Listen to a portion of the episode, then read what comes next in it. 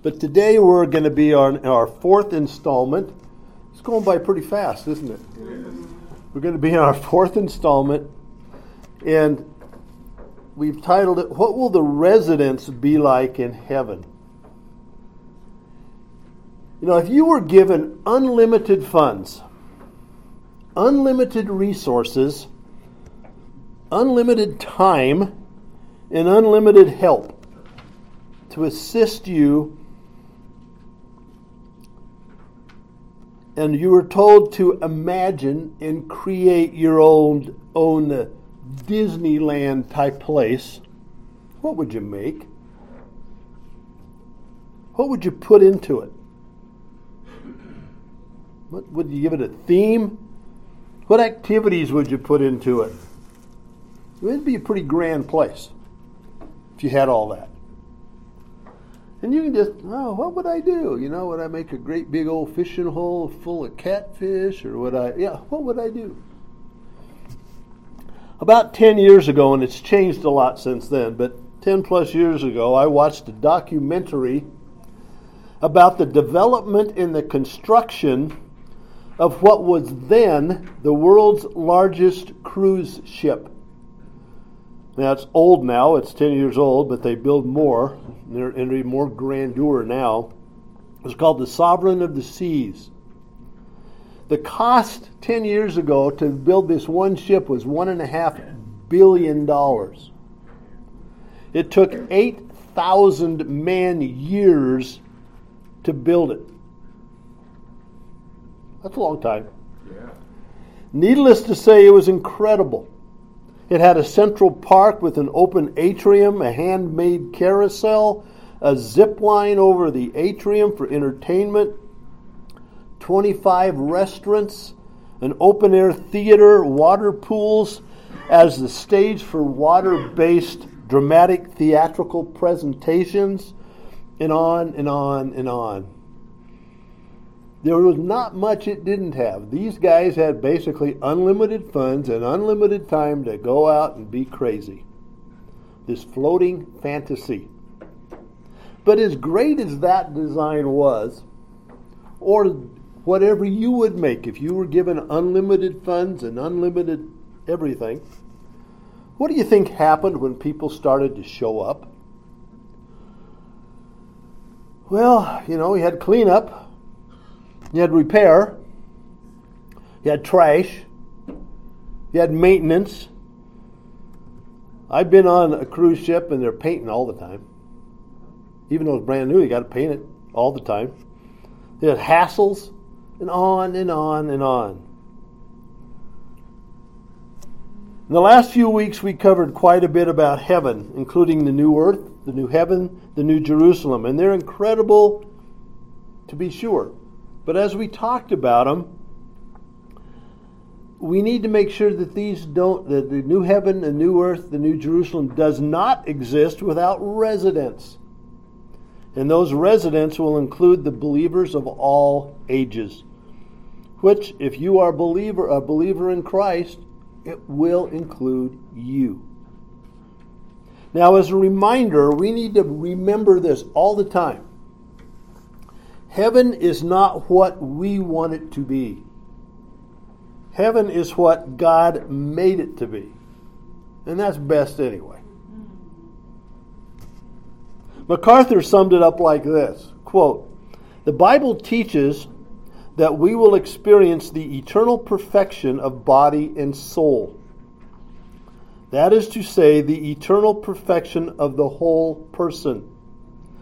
And since we as human beings are comprised of the inner man and the outer man, we will be perfect spirit and body." So the purpose of God's redemption is to make us fit so we can dwell forever in His presence. And when we become saved, everything regarding salvation, our salvation, when you became a believer, everything regarding that salvation was not completed or not finished. Your salvation was sure.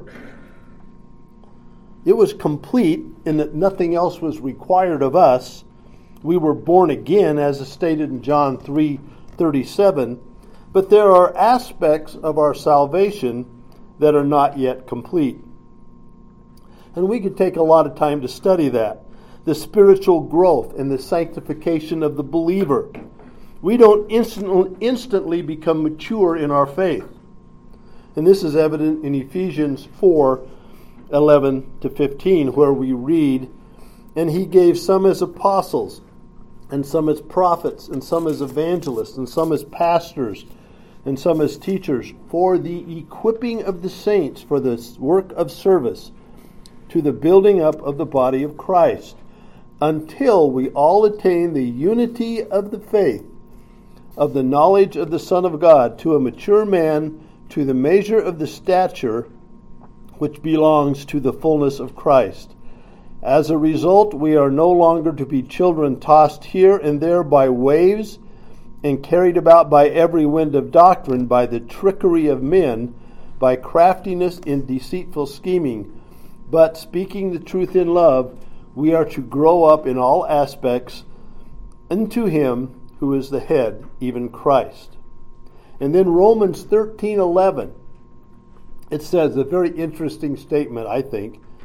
"For salvation is nearer to us now than when we first believed." Every day we get closer to the completion of what God is going to do. We are heading for this completion. The believer's completed or finished salvation has begun with the salvation of our souls and the transformation of our inner self or of our soul. And the end of our salvation is still to come. When we put our faith in Christ, we were made a new creation, as it says in 2 Corinthians 5:17 and Colossians 2:10, says that we have been filled in him in Christ. 2 Peter 1 says we have been granted everything pertaining to life and godliness. So salvation makes us a new person, but our physical body doesn't change yet. Words like justification and sanctification and adoption and the indwelling of the Spirit of God have relevance to this new life in Christ. Romans 6:18 says this, "But thanks be to God that though you were slaves of sin, you became obedient from the heart to that form of teaching to which you were committed.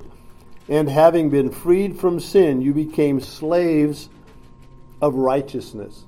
That's an interesting thing. We become slaves of righteousness when we become believers. And then remember, just a few verses later in Romans 6, it says the wages of sin is death. So we have received the gift of God, which is eternal life.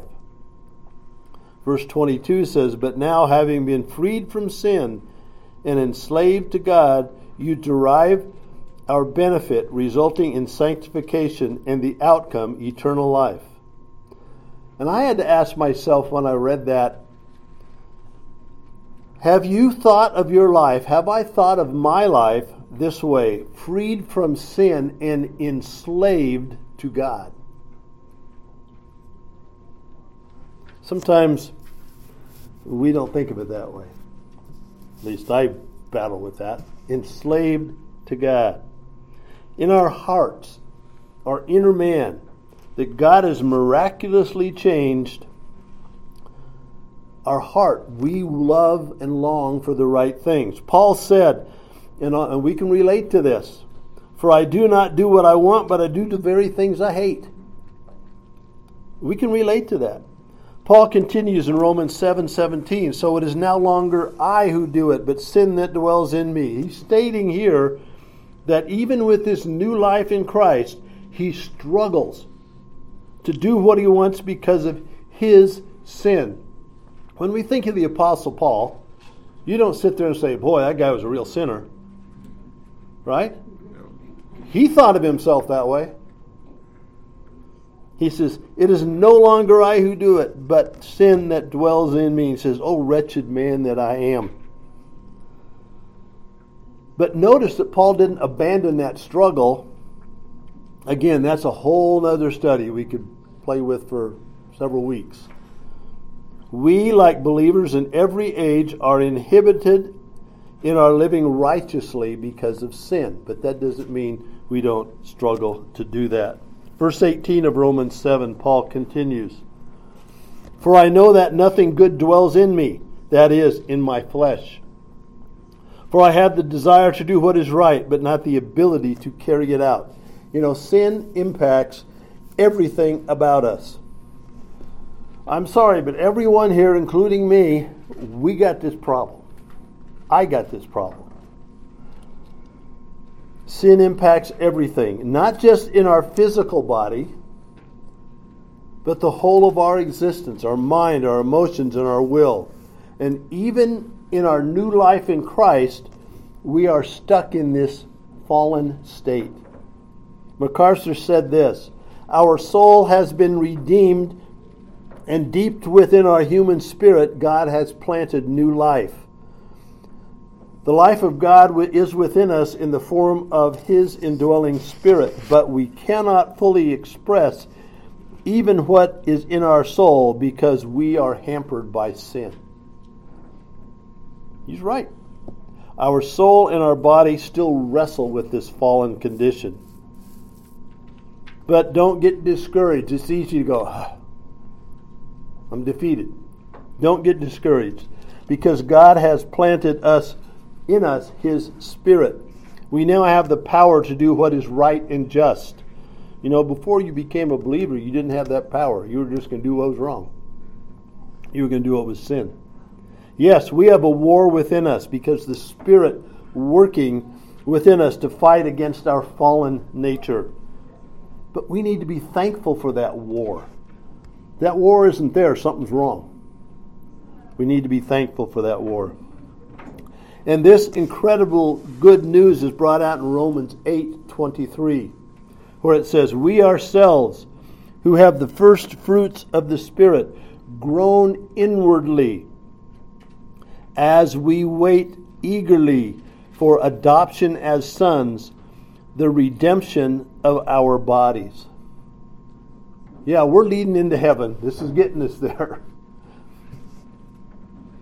We've received a small taste of what awaits us. We groan as we wait for the completion of salvation given to us by our Savior. And it's interesting, Romans 8:23 says, "We groan inwardly as we wait eagerly for the adoption as sons." We wait eagerly for this completion, for this eternal position in heaven with Christ. MacArthur said this. He said, "Sin has crippled us in many ways. It has marred our spirit. It has scarred the faculties of thought, of will, and feeling. And we long for the day when we will be redeemed from head to toe, from outside to inside. God will make every dimension of our existence absolutely perfect and eternally holy and righteous and without flaw." So let's look a little bit about what we're looking for. This righteous and without flaw and perfect and eternally holy. In heaven, we are going to lose everything that has been impacted by our fallen state and our sin. Now, all believers, and we know this, but we need to be reminded sometimes, are far from perfect. I'm far from perfect, and so are you. But the moment a believer dies, that believer's soul enters immediately into the presence of God and is instantly perfected. This is brought out in Philippians 1:23, where it says, "For me to live is Christ, and to die is gain." Now, at present, those who are in the presence of God have not yet gone through their bodily resurrection. Hasn't happened yet. And we're going to talk more about what happens in this interim step in a couple weeks. all believers who have died are now in the presence of God, but only in their spirit or their soul. We'll get more to that later, because there's a lot of aberrant teaching out there on what that state is like. But those in heaven right now are perfected spirits. 2 Corinthians 5:8 said, "Yes, we are of good courage. We would rather be away from the body and at home with the Lord." When we die, our soul or our spirit is with the Lord. It will be perfected there, and there will be no sin or no remnants of sin. What we long for in this life, we will receive when we go to be with the Lord. Perfect freedom from sin and the effects of sin and evil for all eternity. Now that should be something that we could just sit and ponder for a bit. What will that look like? No, we don't know. We've never experienced anything like that. Revelation 21:27 makes it clear. But nothing unclean will ever enter it, nor anyone who does what is detestable or false, but only those who are written in the Lamb's book of life. So imagine that. Nothing unclean. Never an evil thought, never a sinful thought, never a selfish twinge, never an evil word by everyone. The battle with our old nature will be forever gone. This battle that Paul was talking about, don't do I want to do good. That's gone. That's going to be pretty sweet. Everyone in heaven is pure. When we think about there, no sin, no suffering, no sorrow, no pain, no temptation will ever come upon us. No temptation. There will be no division, no discord, no hate, no fights, no arguments, no disagreements, no selfishness. Woo!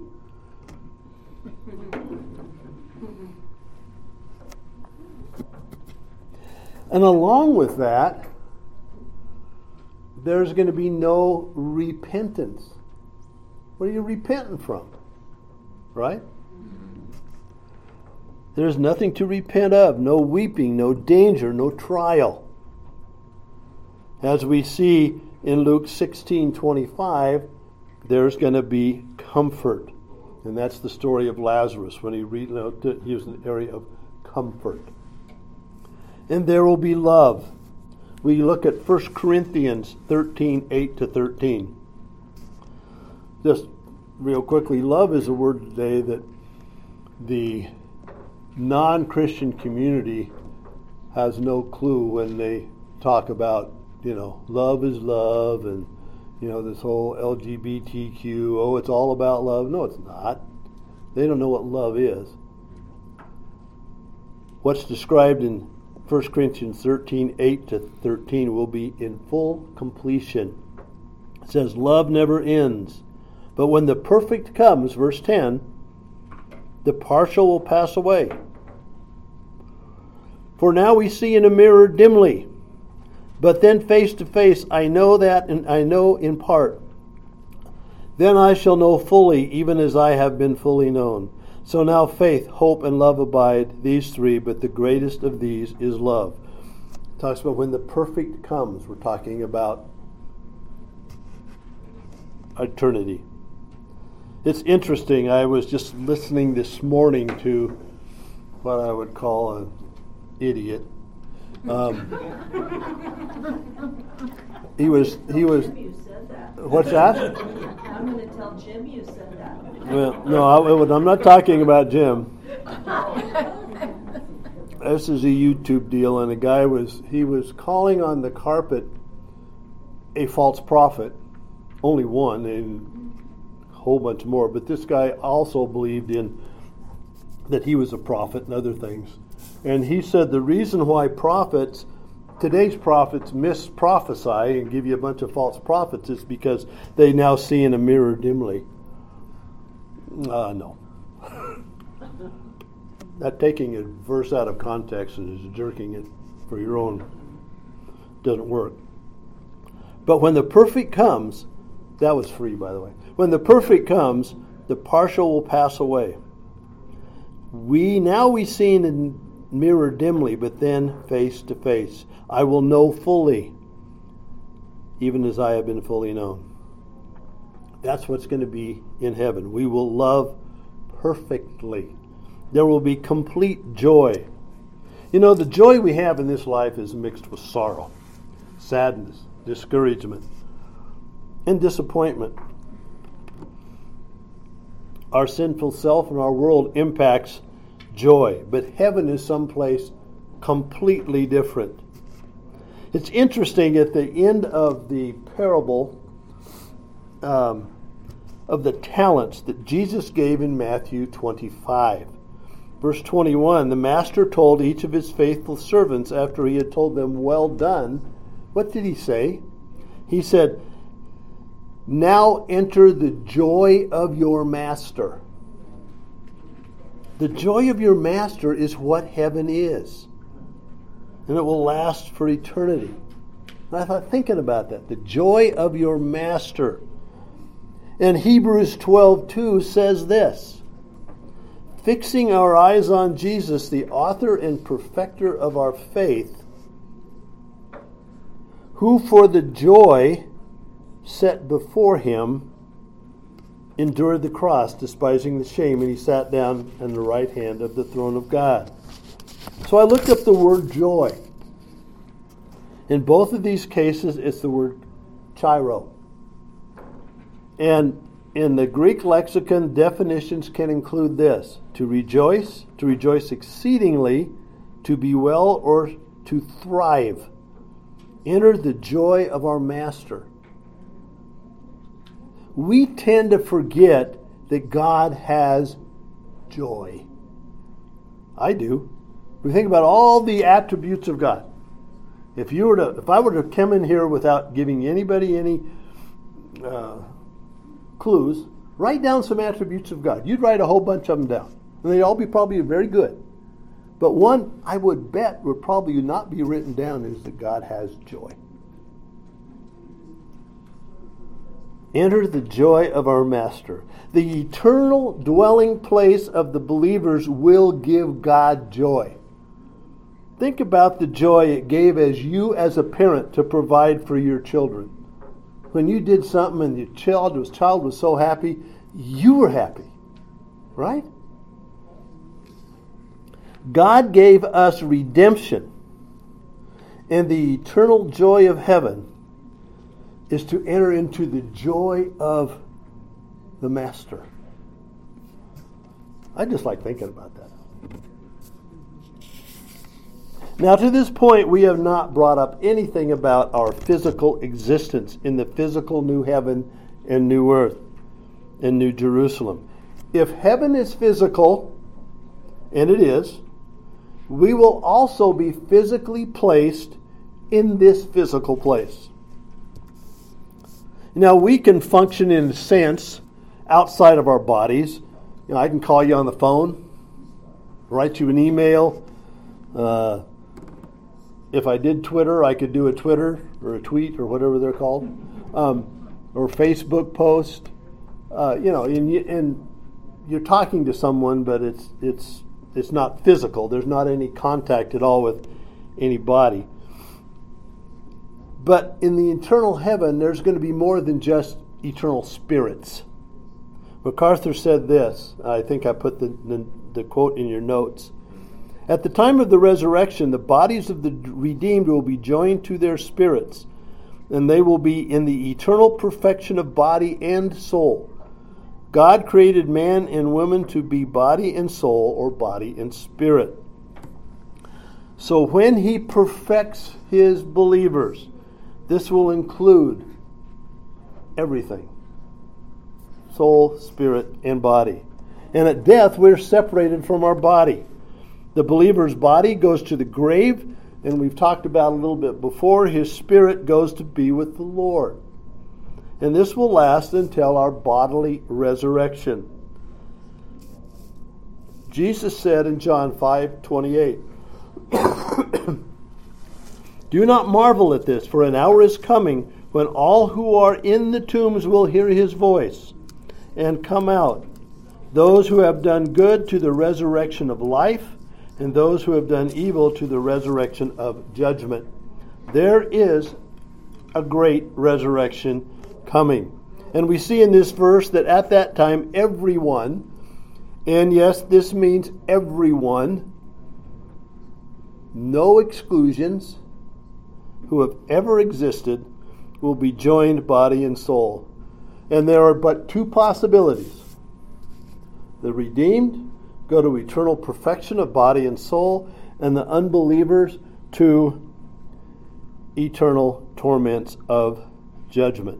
And people who like to think that Jesus is this great teacher, they don't bring up the last half of John 5:28 and 29.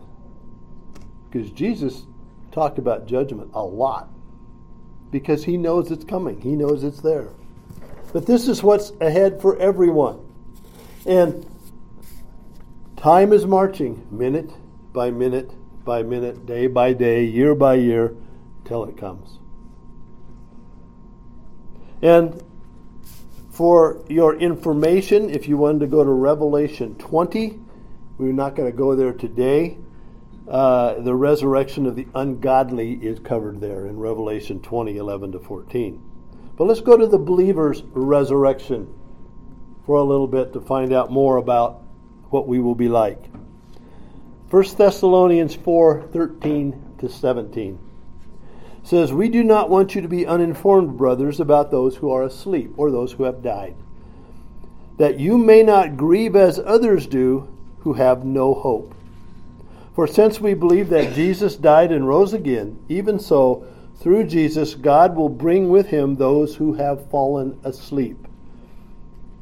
For this we declare to you by a word from the Lord, that we who are alive, who are left until the coming of the Lord, will not precede those who have fallen asleep.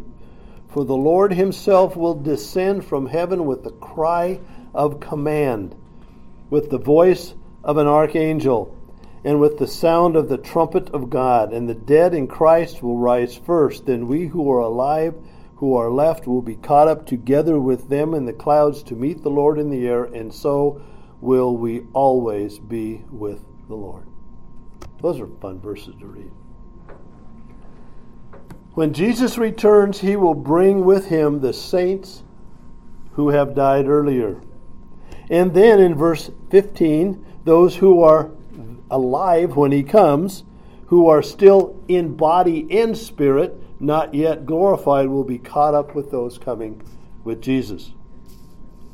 Those who come will be in their glorified bodies.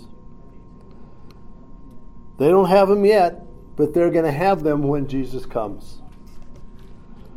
When Jesus comes to rapture the church, the first group taken are those who have fallen asleep. These will get their new bodies, and then those who are alive at that time will go up to heaven after them. How does that happen? How long does it take?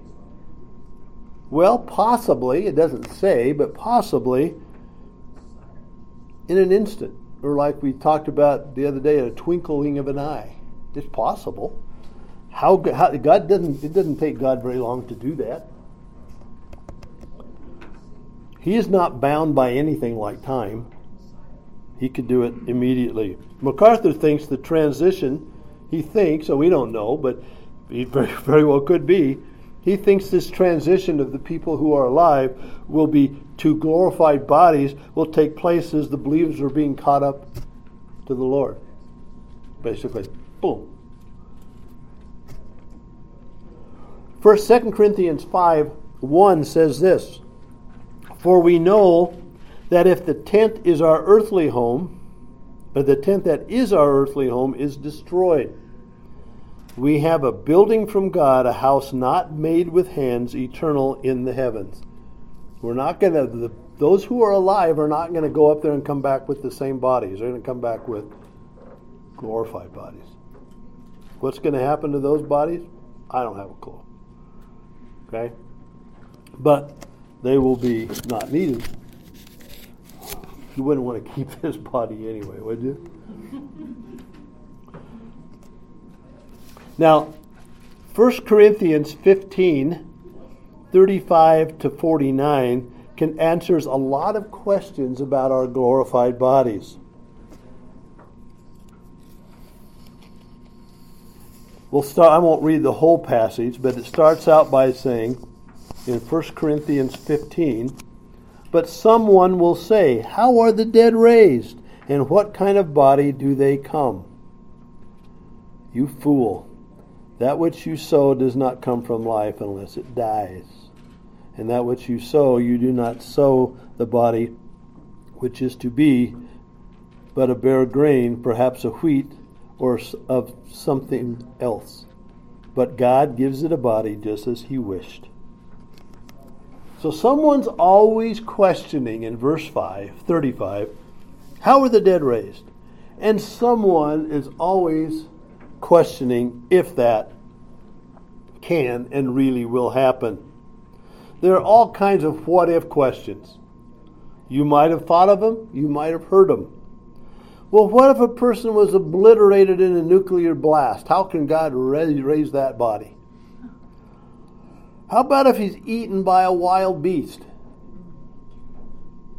How can God raise that body? How's that work? How about those that have been dead for 4,000 years and there's nothing left but dust? Man tries to reason through the physical challenges of the resurrection, like raising a dead body that's in a grave that's been embalmed is easier than raising something that's been obliterated in Hiroshima.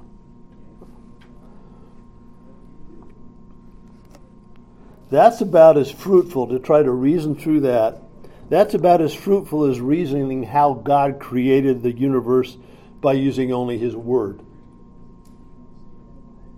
He spoke matter into existence.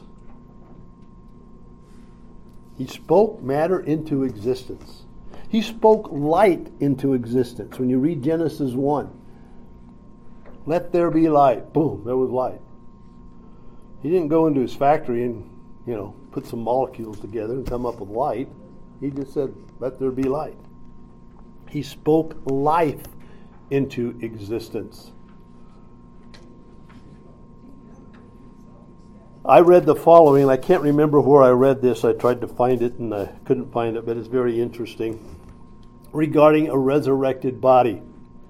Quote, "Human bodies are made up of cells, and they are made of molecules, and it is very highly probable that some of the molecules in a person's body that make up the cells of that body were once molecules that were in the cells of other bodies, even human bodies, at the time of death of other human beings. How then can the exact same dead bodies be resurrected for everyone if over time the dead bodies shared molecules while on earth?" That guy just trying to argue against believing what God says. This is the type of reasoning that is given to reject the bodily resurrection that can and will take place. These people challenge the idea that a biblical God exists. And then if He does exist, they say, well, God, you can't figure that out. It's foolishness. If God can make us, He can remake us. We saw earlier that God was going to recreate the universe, a new heaven and a new earth, and it's going to be totally different. We talked last week about the New Jerusalem being 1,500 miles cubed. Okay, try to do that in today's world. First of all, doesn't the earth go like this? You'd have a chance. You'd have to do some digging to make sure that you had the foundation straight. I don't think God worries about that. You know, even in our bodies today, new cells are taking place of old cells. It's a constant state of replenishment or replacement. I've heard this. You've probably heard it. Much of the dust in our house comes from where? From us. God has the power and the knowledge to make us a new body to accommodate the eternally perfect soul. Remember, the new body is not going to be like the one here. There are going to be no more seas in heaven, in the new heaven, the new earth. It's going to be a different environment. It's not a house made with hands, it's an eternal house, as that one verse said. Continue in 1 Corinthians 15, verse 36 tells us those who argue that way are just fools, or literally it means senseless. It says, "You foolish person, what you sow does not come to life unless it dies." The analogy here, through this all the way down to verse 41, is that when you plant a seed, what grows does not resemble the seed. Anybody put an acorn in the ground? The acorn doesn't grow up. An oak tree grows up and it makes acorn. How's that work? God made it work. The life principle is in the seed. The seed dies, and when it is planted, up and comes a new plant. And there's a vast difference between a seed and our bodies. But Paul says because of the work of God, our body is going to be changed like a seed that dies and produces a plant. You would have never guessed that if all you had was a seed. What's that going to look like? The bodies will have some connection to the one that was buried or the one that died, but they will be different. How they will be different? We don't know. In our new bodies, I know this. I will be me and you will be you. Only you will be perfect and I will be perfect. We will be the same and it will still be me, but we'll be perfect, so we'll be different. So we're going to be the same and different. I know. It's mind-boggling, but it's fun mind-boggling, right? Verse 39 provides another illustration about the body. It says, "All flesh is not the same flesh. There is one flesh of men, another flesh of beasts, another flesh of birds, another of fish. On earth there are all different kinds of flesh. God was not restricted to one kind of flesh in creation, and He won't be restricted in the future." Verse 40 says, "There are heavenly bodies and earthly bodies, but the glory of the heavenly is one kind and the glory of the earthly is another." Now God has made everything from the atom and all the stuff that makes up an atom, which is extremely complex. The more we learn about it, the more complex it gets. He's made everything from the atom to a man, mankind, to an insignificant, uninhabitable planet, to the sun that brings light and life to the earth. Those who say, "I don't believe God could ever make a resurrection body, it is impossible," they refuse to see what God has done. They refuse to think He is capable of doing what they themselves do not understand. And the whole evolutionary theory falls right into this deal. God didn't do it, so I got to come up with an idea.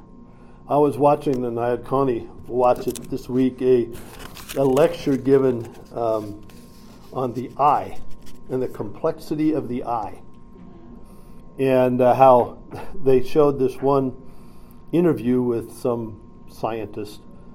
And she said, "Well, here's how it happened. You had these molecules and bacteria, I think she said they were, and some of them started becoming aware of light And so they went down away from the light into the, and the other molecules, the light kind of destroyed them because they weren't as well adapted.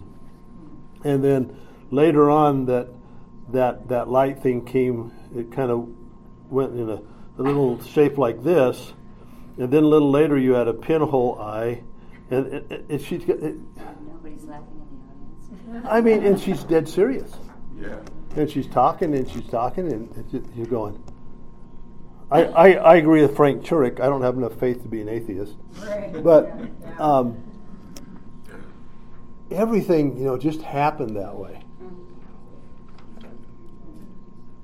They don't believe God could do it. So they come up with this. And then she talks about the evolution of this. And then a couple hundred million years, this happened. And a couple hundred million years, this happened. Like, well, that's just the natural progression of things. They don't believe God could ever make a body, that he could ever make life, that he could ever make the earth. And so you start talking about God's going to make a resurrection body. It just blows them away. They can't go there. They refuse to look at what God has done. Verse 41. There is one glory of the sun, another glory of the moon, another glory of the stars, for stars differ from star in glory. When you and I look at the stars, you go out some night when it's nice and dark, no moon, you're away from all the urban light. Do all the stars kind of look the same to you? Some are a little brighter than others, and that's about it. They all kind of look like stars. But you know what? This is saying in verse 41, the planets aren't even alike. They're all different. They're like a snowflake. Each one is unique. They're not identical. They vary in lots of ways. And I'm not an astronomer, but you have size and you have light and you have all that kind of stuff, and distance from the earth. And from stars to seeds, no two are exactly alike. There are no two plants, no two animals, no two people that are exactly alike. So if someone asks how God could ever create the resurrection body, they don't really understand the power and the creativity of God. 1 Corinthians 15 goes on to say, and here's where it gets kind of fun. Verse 42. So it is with the resurrection of the dead. What is sown is perishable. What is raised is imperishable. It is sown in dishonor. It is raised in glory. It is sown in weakness. It is raised in power. It is sown in a natural body. It is raised in a spiritual body. If there is a natural body, there is also a spiritual body. God can make any kind of body he wants. At this point, MacArthur said this. He says, as one body differs from another, so the resurrection body can differ from the body we know now. There is the possibility that God is going to create a unique body, a body like we don't understand. I think that's more than a possibility. I think that's a certainty. Somehow, he goes on, somehow it will connect up with us. It will have our human personality in it, but it will be preserved forever with all its distinctions, with all its uniquenesses, in absolute and eternal perfection. So our new body will be something like we have never seen. But I will still be me, and you will still be you. Okay? Got it? As much as you can. There's a great difference between the two. Yes? And kind of dovetailing with what you're saying there. In other words, he knew us before we were created. That means our uniqueness probably isn't related to the actual creation. Could that be what it is? That could be. If you didn't hear, he said God knew us before we were created. So our uniqueness really doesn't have anything to do with our physical body, our physical nature. Because God knew us before that. That's a good thing to think about. And I've got a little thing in your notes there, the great difference between the two, between our old body and our resurrected body, the comparison between the two. We're sown as perishable. Well, we all know what perishable is, and you look in the mirror and you can see us perishing. All right? Raised as imperishable. Our new body will be imperishable. Sown in dishonor, sin, the effects of sin, raised in glory, sown in weakness. I was helping my son move some stuff yesterday. I used to be able to grab those things and pull them. They're a lot heavier now. Raised in power. Sown as natural, raised as spiritual. Raised a spiritual body does not mean that it's just a spirit. It means that the body can contain and express its ways in spiritual ways, just like we do now. So we're imperishable, never decay, never age, no elimination parts in it. I don't have to have a knee replacement surgery. I don't need a hip replacement. I don't need any of that stuff. I don't need glasses. Huh? You know, will our body be different than that? Will we have knees? And, you know, how is that all going to work? I don't know how it's all going to work. But it will be permanently and eternally perfect. We will never feel somewhere and go, oh, man, where'd that lump come from? Not going to happen. Like, boy, I'm stiff today. It'll be glorious. It will be a reflector of the glory of God.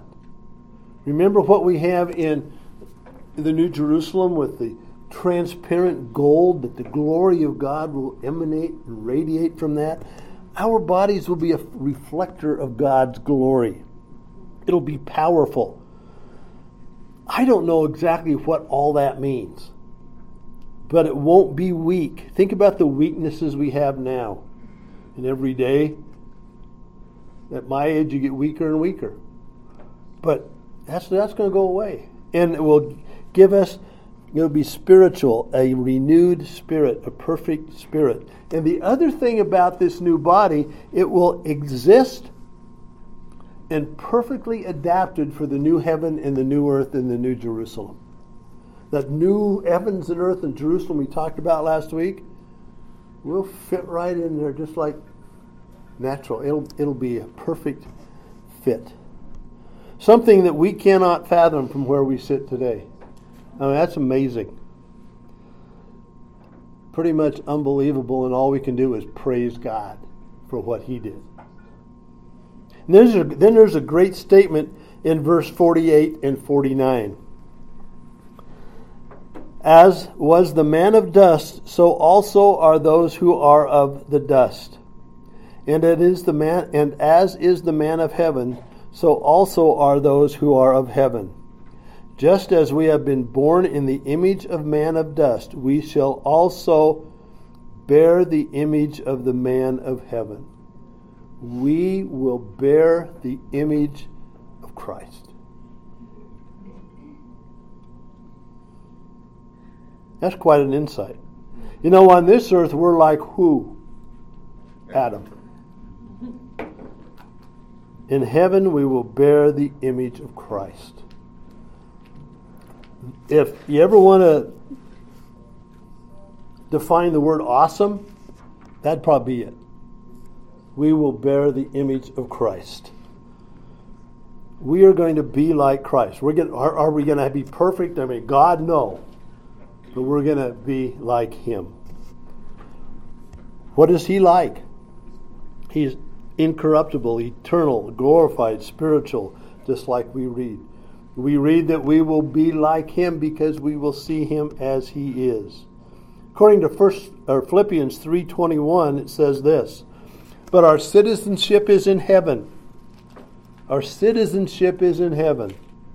And from it we await a Savior, the Lord Jesus Christ, who will transform our lowly body to be like His glorious body by the power that enables him even to subject all things to himself.